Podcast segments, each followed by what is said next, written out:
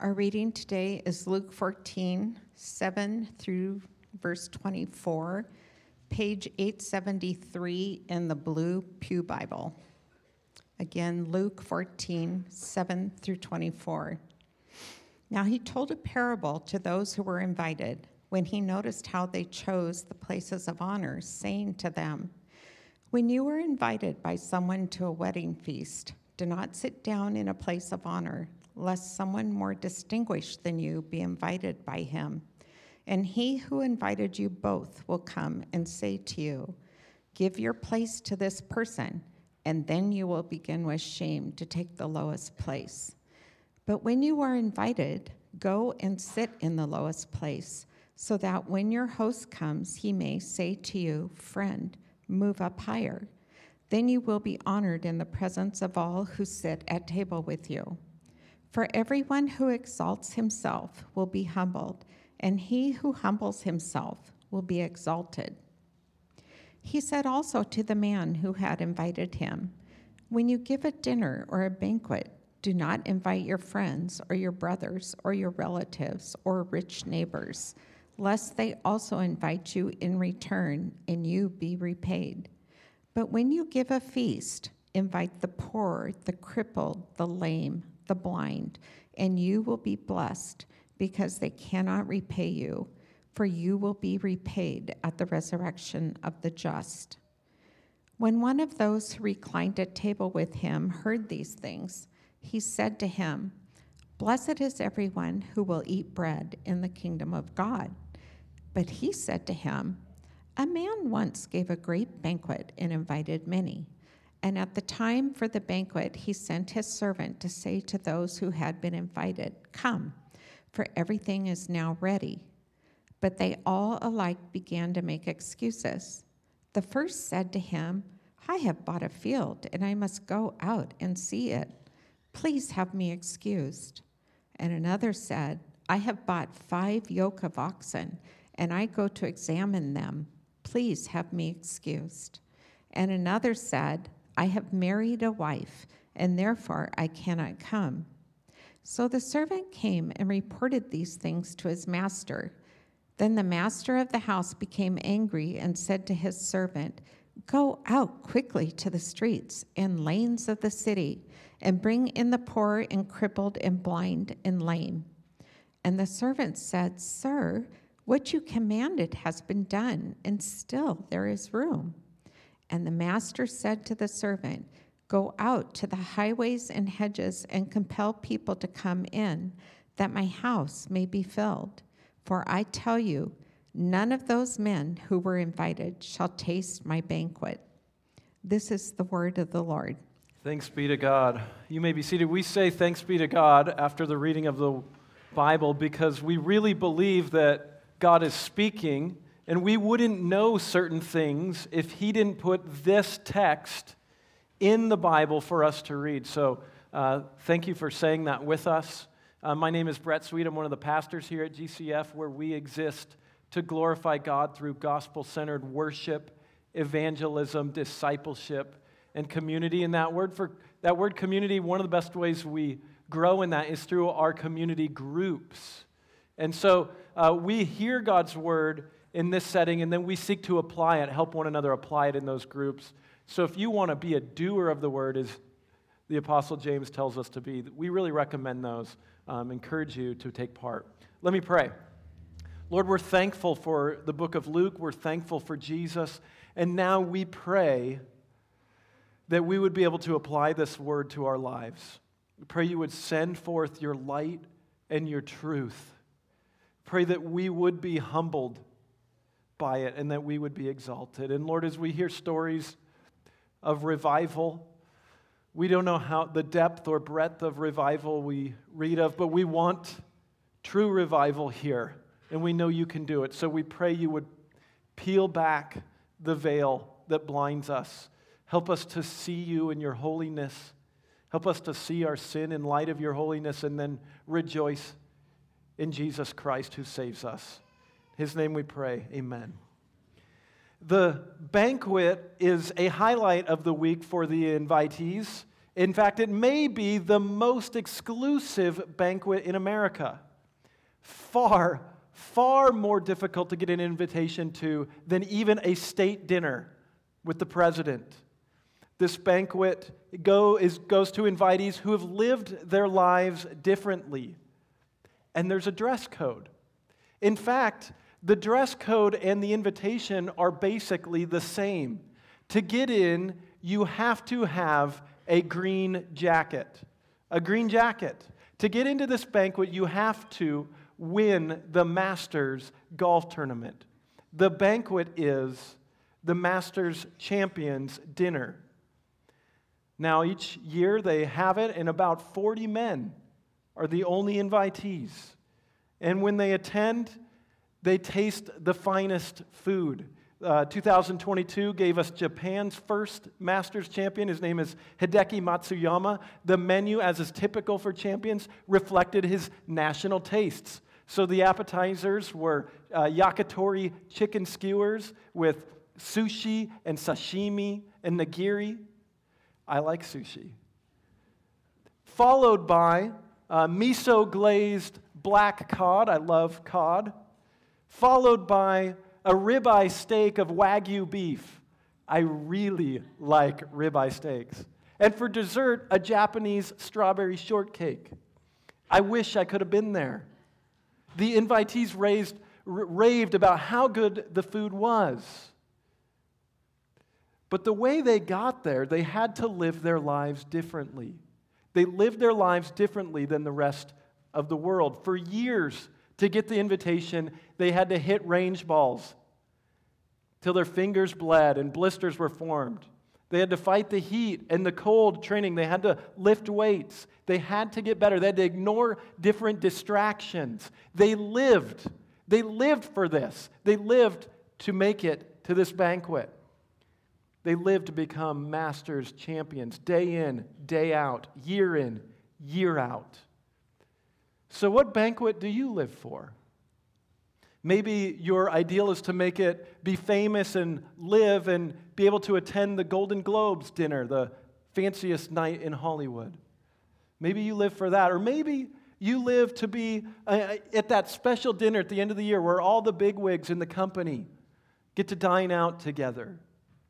Do you live for that? Or maybe your expectations seem a little lower. You'd just like to have Thanksgiving where everybody's together, or a family dinner where there's no fighting.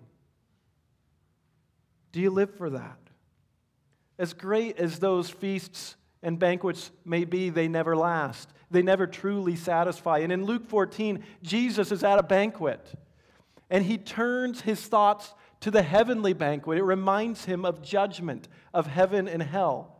And he tells us in these verses here to live for the heavenly banquet. Live for the heavenly banquet. That's the big theme. Live for it. Live for the heavenly banquet. There's a better banquet than the Masters Champions Dinner in Augusta. And living for it means you'll have to look different, though. You can't just live your lives like everybody else. Live for the heavenly banquet. And we're going to look at three categories of how we live differently than the world. We live for the heavenly banquet in how we pursue status. So live for the heavenly banquet in your pursuit of status. Then second, we'll look at how you live for the heavenly banquet in understanding generosity. What does it mean to be generous? And then third, live for the heavenly banquet in how you order your priorities. Now, Jesus says at times, you have heard it said, A, but I say to you, B. So that's the format of this sermon.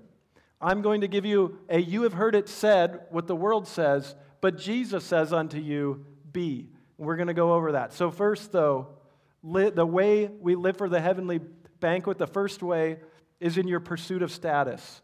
The pursuit of status. When you're pursuing status and influence, the world says to you, the key is location, location, location.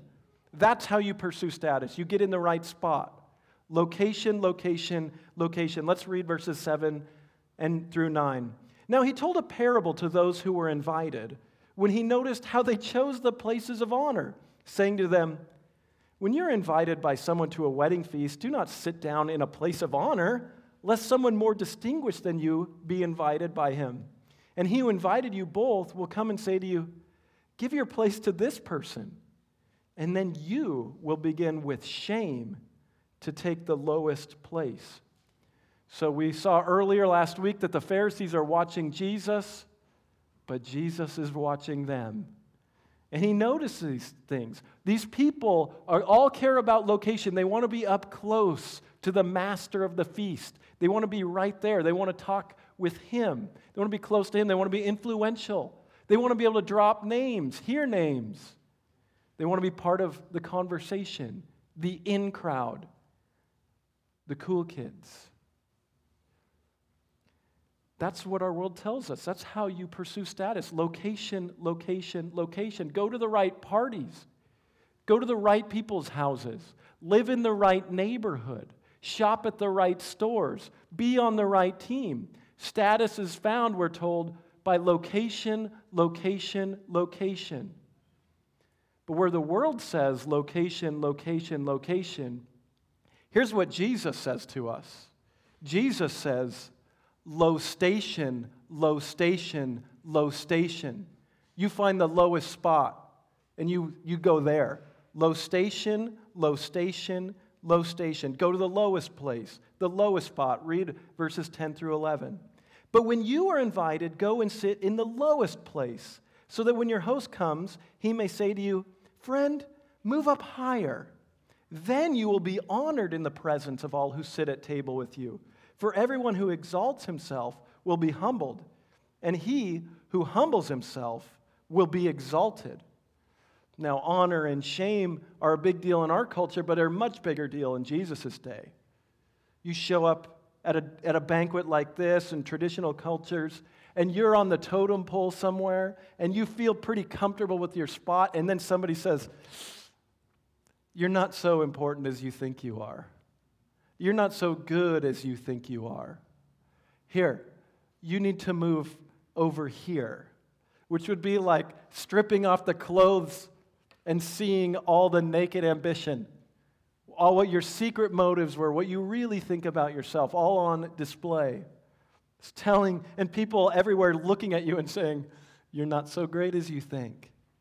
So Jesus says, take the lowest station, the lowest place. And when you humble yourself, you will be exalted. Others won't need to humble you. When you humble yourself, God and others will exalt you. So low station, low station, low station. So this challenges what we've been taught by our culture, though, doesn't it? We're told we deserve a break today. We've been told to have it your way. You deserve this. Always being encouraged to elevate ourselves. Location, location, location. Up from up high, we can look down on everyone else. But Jesus took the low station. He applied what he preached here. Listen to Philippians 2, verses 4 through 9.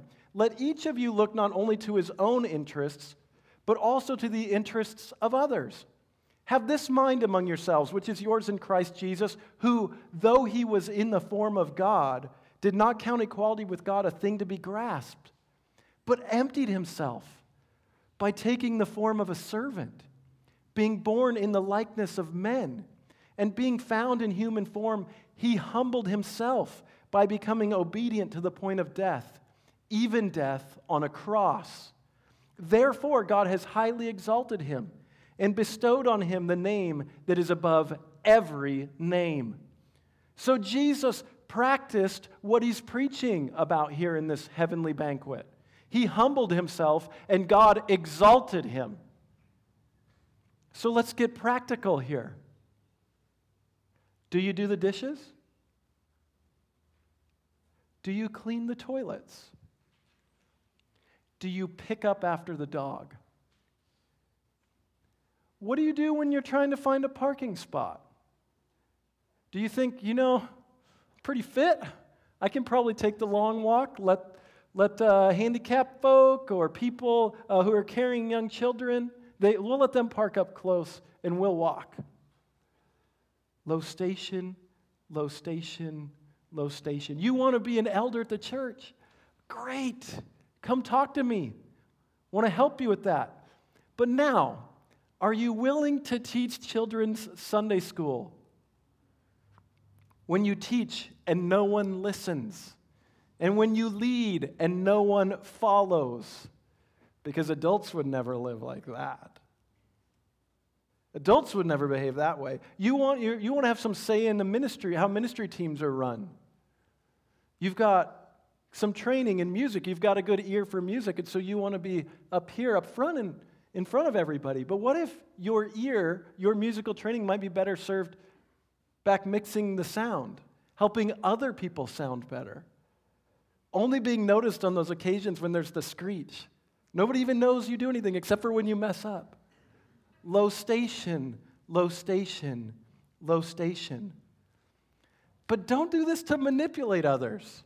Maybe you're in a meeting in the office building one day and the men's prayer meeting and all the chairs are being filled up, the soft chairs are being filled up, and you think, oh no, friend, you take my spot. I'm going to go get this uncomfortable metal chair and sit in it. And secretly say, I hope everybody notices. That's the opposite, isn't it? Not location, location, location, but low station, low station, low station. That's how you pursue status when you live for the heavenly banquet. So are you doing that? Do you live for the heavenly banquet? You can do that by how you pursue status. Now, way number two, you live for the heavenly banquet. Way number two, you live for the heavenly banquet by understanding generosity. By understanding generosity. What does it mean to be generous? The world has this way of viewing hospitality and invitations and generosity. It works like this. I'll scratch your back, you scratch mine.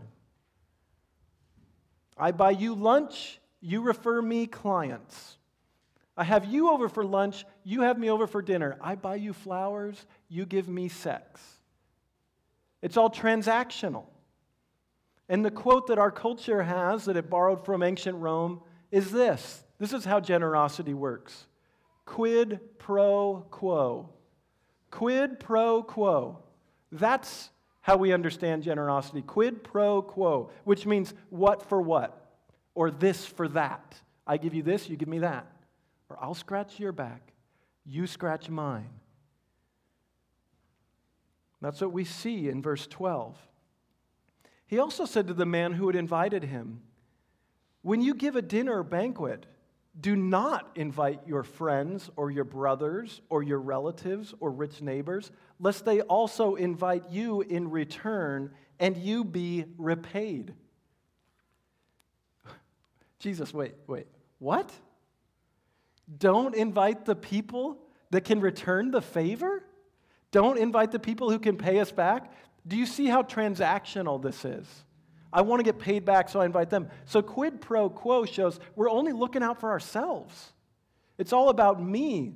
It's about me getting what I want. This for that. Quid pro quo. Now, I don't think here Jesus is saying you can't have a birthday party for your sister-in-law. And I don't think he's saying that just because you know some richer people, you can't have them over for dinner. But Jesus is always after our hearts. He's after our hearts. He's saying, why? Why do you do these things? Why do you invite them and not them? Is it because you are really looking out for yourself? Quid pro quo? That's what the world says. But Jesus has something else to say to help us understand generosity. Jesus says, quid pro no. Quid pro no. Those of you who know Latin know that's not. Quid pro no. Instead of what for what, or this for that, Jesus says, this for nothing. Do this, nothing in return. Quid pro no. Let's read verses 13 through 14. But when you give a feast, invite the poor, the crippled, the lame, the blind, and you will be blessed because they cannot repay you. You will be repaid at the resurrection of the just. Invite the people, Jesus says, who can't even work, who have no way ever of paying you back, And Jesus says, you will be blessed, which in this context means happy. Jesus cares about your happy. He's like, I want you to be happy. So don't do quid pro quo, do quid pro no. So think about this. Have you ever lived this when it's quid pro quo? You're thinking about the little Christmas celebration, then all of a sudden you get the news like, wait, what? They bought us a present? We didn't agree to that. Great. Kids, get in the car. Maybe we can stop somewhere on the way. We got to buy something for so-and-so now. Why do they do this? Why do we feel that way? Because we view relationships as transactional. We've got to do something for somebody else. They've got to do stuff for us. And it becomes a huge burden. Makes us unhappy. Jesus says, no. That, living the way the world does, that'll make you unhappy. What I want is your happiness, which means give stuff away. Then you'll be blessed. Then you'll be happy. And you'll be repaid. Don't worry about that. But you'll be repaid at the final judgment. You'll be rewarded by God when you're entering into the heavenly banquet. In a quid pro quo world of generosity, it's I'll scratch your back, you scratch mine. But Jesus says, I'll scratch your back and I'll be fine. Don't need anything from you. It's quid pro no. Now think about how this would transform a culture. Things would be very different, wouldn't they? We have a culture now where we try to shame people in power or influence. We want them brought down from where they are. We want to teach them a lesson, but why do the people really care about bringing those people down? Because they want something in return.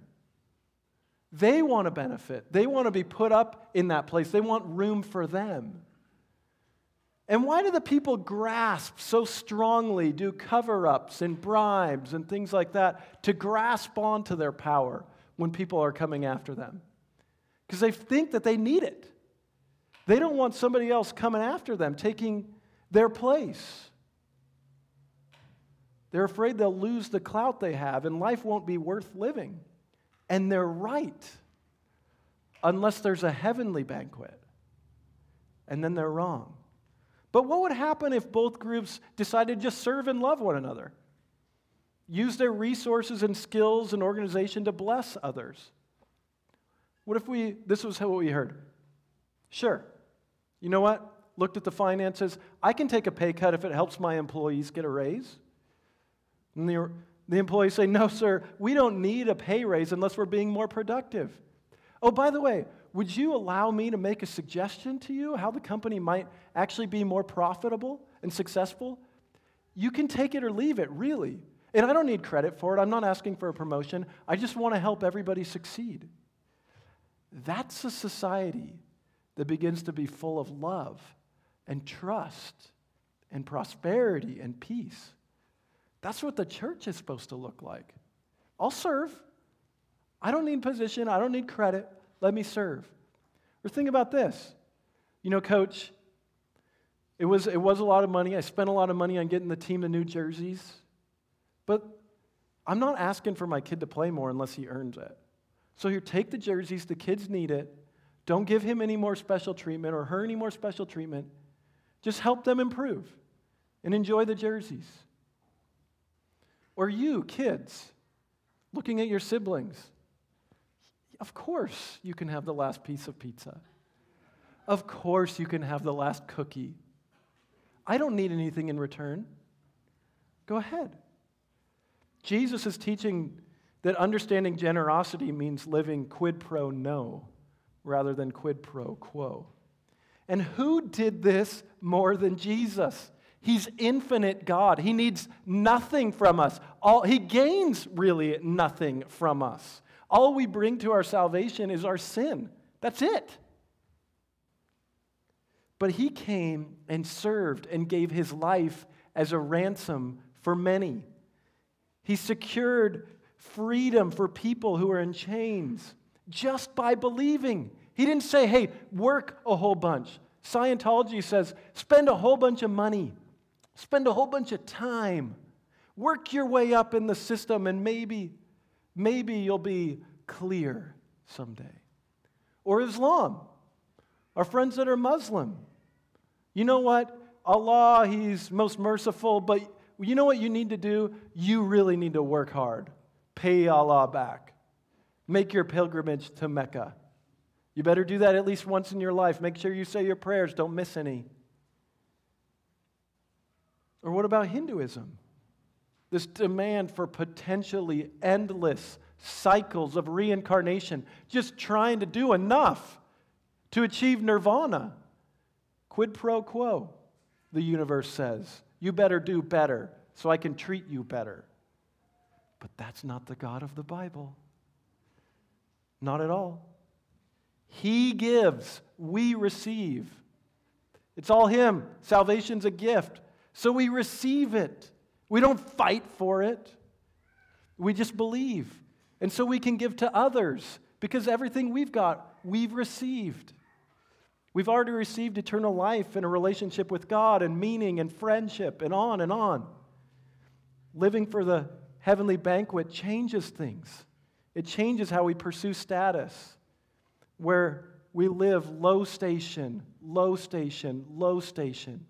It changes how we view generosity, where it's quid pro no. And now third, live for the heavenly banquet in ordering your priorities. How do you prioritize things? In ordering your priorities. Our world is all about stuff. It's all about self. Leave us alone once we got what we need. We're kind of like Gollum with the ring. I've got my precious. I don't care about the world out there. So here's what the world says. It's what the world says to us. Finders, keepers, losers, weepers. Finders, keepers, losers, weepers. Let's read about this obsession with stuff and things when we read verses 15 through 20, the beginning of 21. And when one of those who reclined at table with him heard these things, he said to him, "Blessed is everyone who will eat bread in the kingdom of God." But he, that's Jesus, said to him, "A man once gave a great banquet and invited many. And at the time for the banquet, he sent his servant to say to those who had been invited, 'Come, for everything is now ready.' But they all alike began to make excuses. The first said to him, 'I have bought a field, and I must go out and see it. Please have me excused.'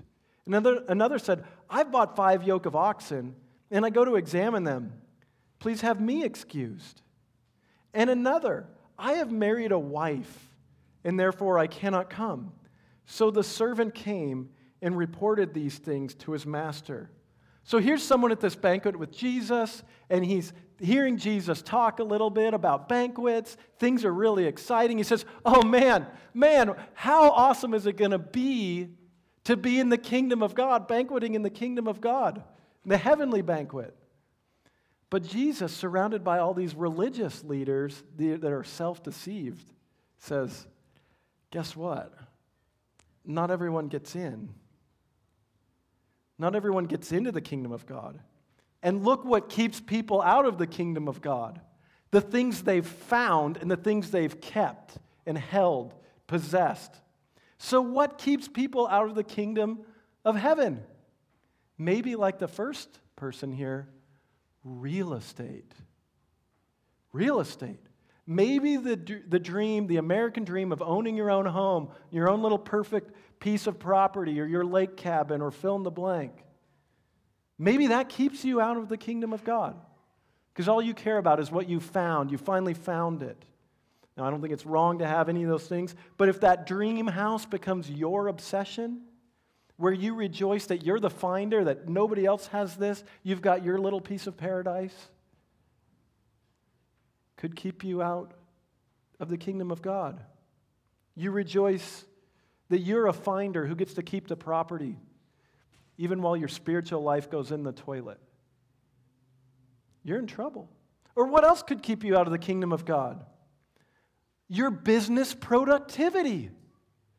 Look at this. Look at this guy. 5 yoke of oxen. Think of all the plowing. Man, we're really going to be able to increase the harvest and productivity and efficiency. In a couple of years, we'll probably be able to buy the field next to them, then get another 5 yoke of oxen. Man, And we could go back to this whole real estate thing and build a bigger house.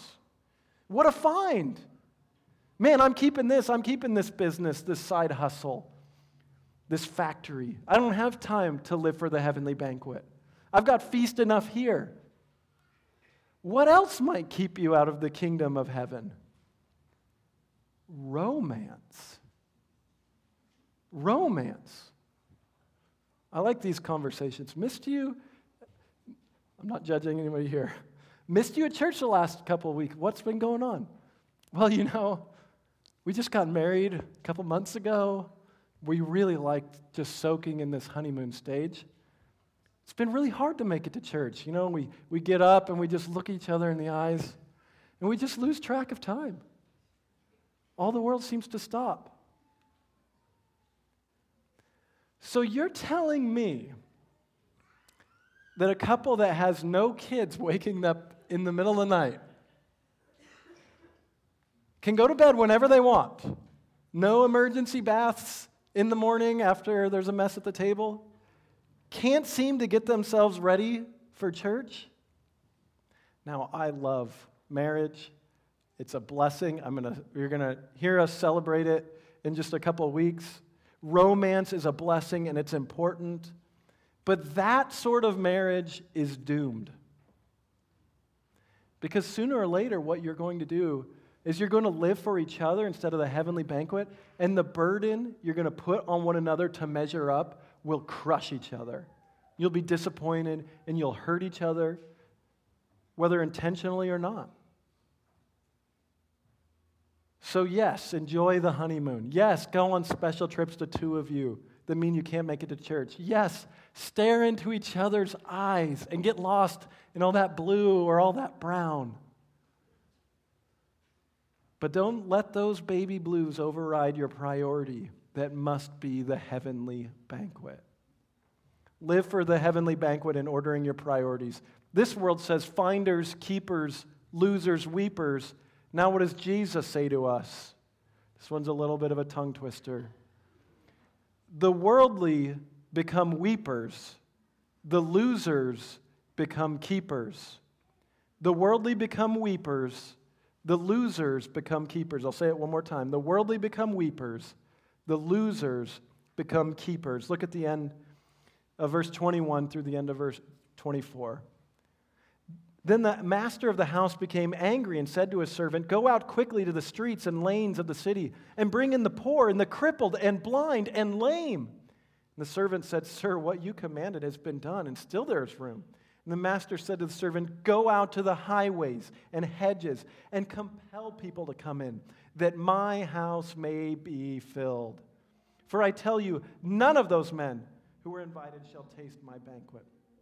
Now, Jesus is almost certainly driving here against the Jews who are trusting themselves, feel like they're already in the kingdom of God, and they're looking down on the people who are these outcasts who Jesus is spending time with. These Gentiles, these women, these people who have leprosy and things like that. But notice what he says about that first group of people who are invited. They've become worldly. They love being the finders and the keepers. They're wrapped up in their possessions and their relationships here. Their priorities are way off, and they're going to be left out of the heavenly banquet, where there's hell, Jesus says, and wrath, we just heard in recent weeks, and weeping. The worldly become weepers. But Jesus is a generous master. He wants the banquet full. He's not stingy. So come on then, he says, go shake the hedgerows where there's the homeless people, the addicts that don't have any place to go. They're on the edges of the property lines, on the edges of the roads and the ditches because they can't live anywhere else. Go get them. Bring them in. The beggars, the losers. That's all of us, by the way, spiritually. Bring in the people who've lost everything and have nothing. Jesus says, I want them. I want them to come and stay. I'm going to keep them. Bring them. I'll keep them for my banquet. They've got their priorities in the right place. Now, if you go to the grocery store after church today, perhaps, or tomorrow, and you start looking around for a banquet, the word banquet, you might wander around for a while. But sooner or later, you're going to end up in the frozen food section. Now, I like pot pies more than the next person. But I'm going to tell you, a banquet pot pie is a banquet in name, and not in experience. They are disappointing. But do you see the stakes of the heavenly banquet? If you are worldly, if all you care about is this little banquet in this life, this business, this retirement, even this family, you're just getting a little pot pie for your banquet. That's it. And you're missing out on the heavenly banquet. All of those things are good things. I'm not trying to make anybody feel guilty. Just trying to think about our priorities here. Jesus wants us to be happy. He says you're going to be blessed. You're going to be happy when you live for the heavenly banquet. When you change your priorities. When you think about how status works. When you think about what it really means to be generous. If you care about those other things at the expense of entering the kingdom of God, you will find that you are not a finder and a keeper. You are a weeper, an eternity of weeping. But Jesus comes to make you his keeper. He's not going to toss you back like a fish that isn't grown enough. He goes out. Look at him. He's on the hunt. He's out. He goes, beat the bushes. Find them. What did he do to his people? Beat the bushes. Bring them in. Bring in everybody, welcoming anyone who will come. But to come, you have to admit you're a loser. You have to admit you've got nothing else to offer. That spiritually you're crippled, and you're lame, and you're blind. You can't work. You have to humble yourself before you'll be exalted. You have to give things away, including your own ego and distractions. And you will be repaid at the resurrection of the just, we're told. You have to admit, though, first, that you have no spiritual wealth of your own, that you need someone to provide for you, that you're poor, can't do good deeds, you're crippled and lame, that you have no spiritual sight. So look at how we live. Well, the world tells us to live. Here, find something worth keeping and be a finder and a keeper. Make everybody else feel worse. Make them jealous. Make them try to measure up. But Jesus goes out looking for people like us. The people that everybody else rejects. People say like, yeah, used to be good looking. Now he's old. She's old.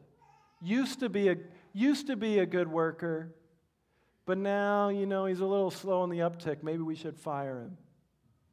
You know, pretty good speller, but never won the spelling bee. Pretty good basketball player, but never going to make varsity. Let's just cut him. But Jesus says, listen, losers, I want you. I'll take you. You don't have to perform for me anymore. I'm going to keep you. And Jesus is happy to have you. Jesus wants you happy. Jesus wants you full of joy because he knows in his presence you will be full of joy. That's good news for us this morning. You don't have to become a monk when you live for the heavenly banquet. But it will impact how you live. And the heavenly banquet is worth living for. It's worth looking different. It's worth people saying, you know, they're a little different than we are. And that's okay, because the reward is worth it. The heavenly banquet is coming, and Jesus promises to keep us. Let's pray. Lord, we're thankful for your goodness. We pray that we would live lives that have been transformed by Jesus, who is willing to humble himself to the point of death on a cross and then be exalted. Help us to respond with gospel grace, rejoicing in who Jesus is and what he's done for us so that we can live transformed lives. In Jesus' name, amen.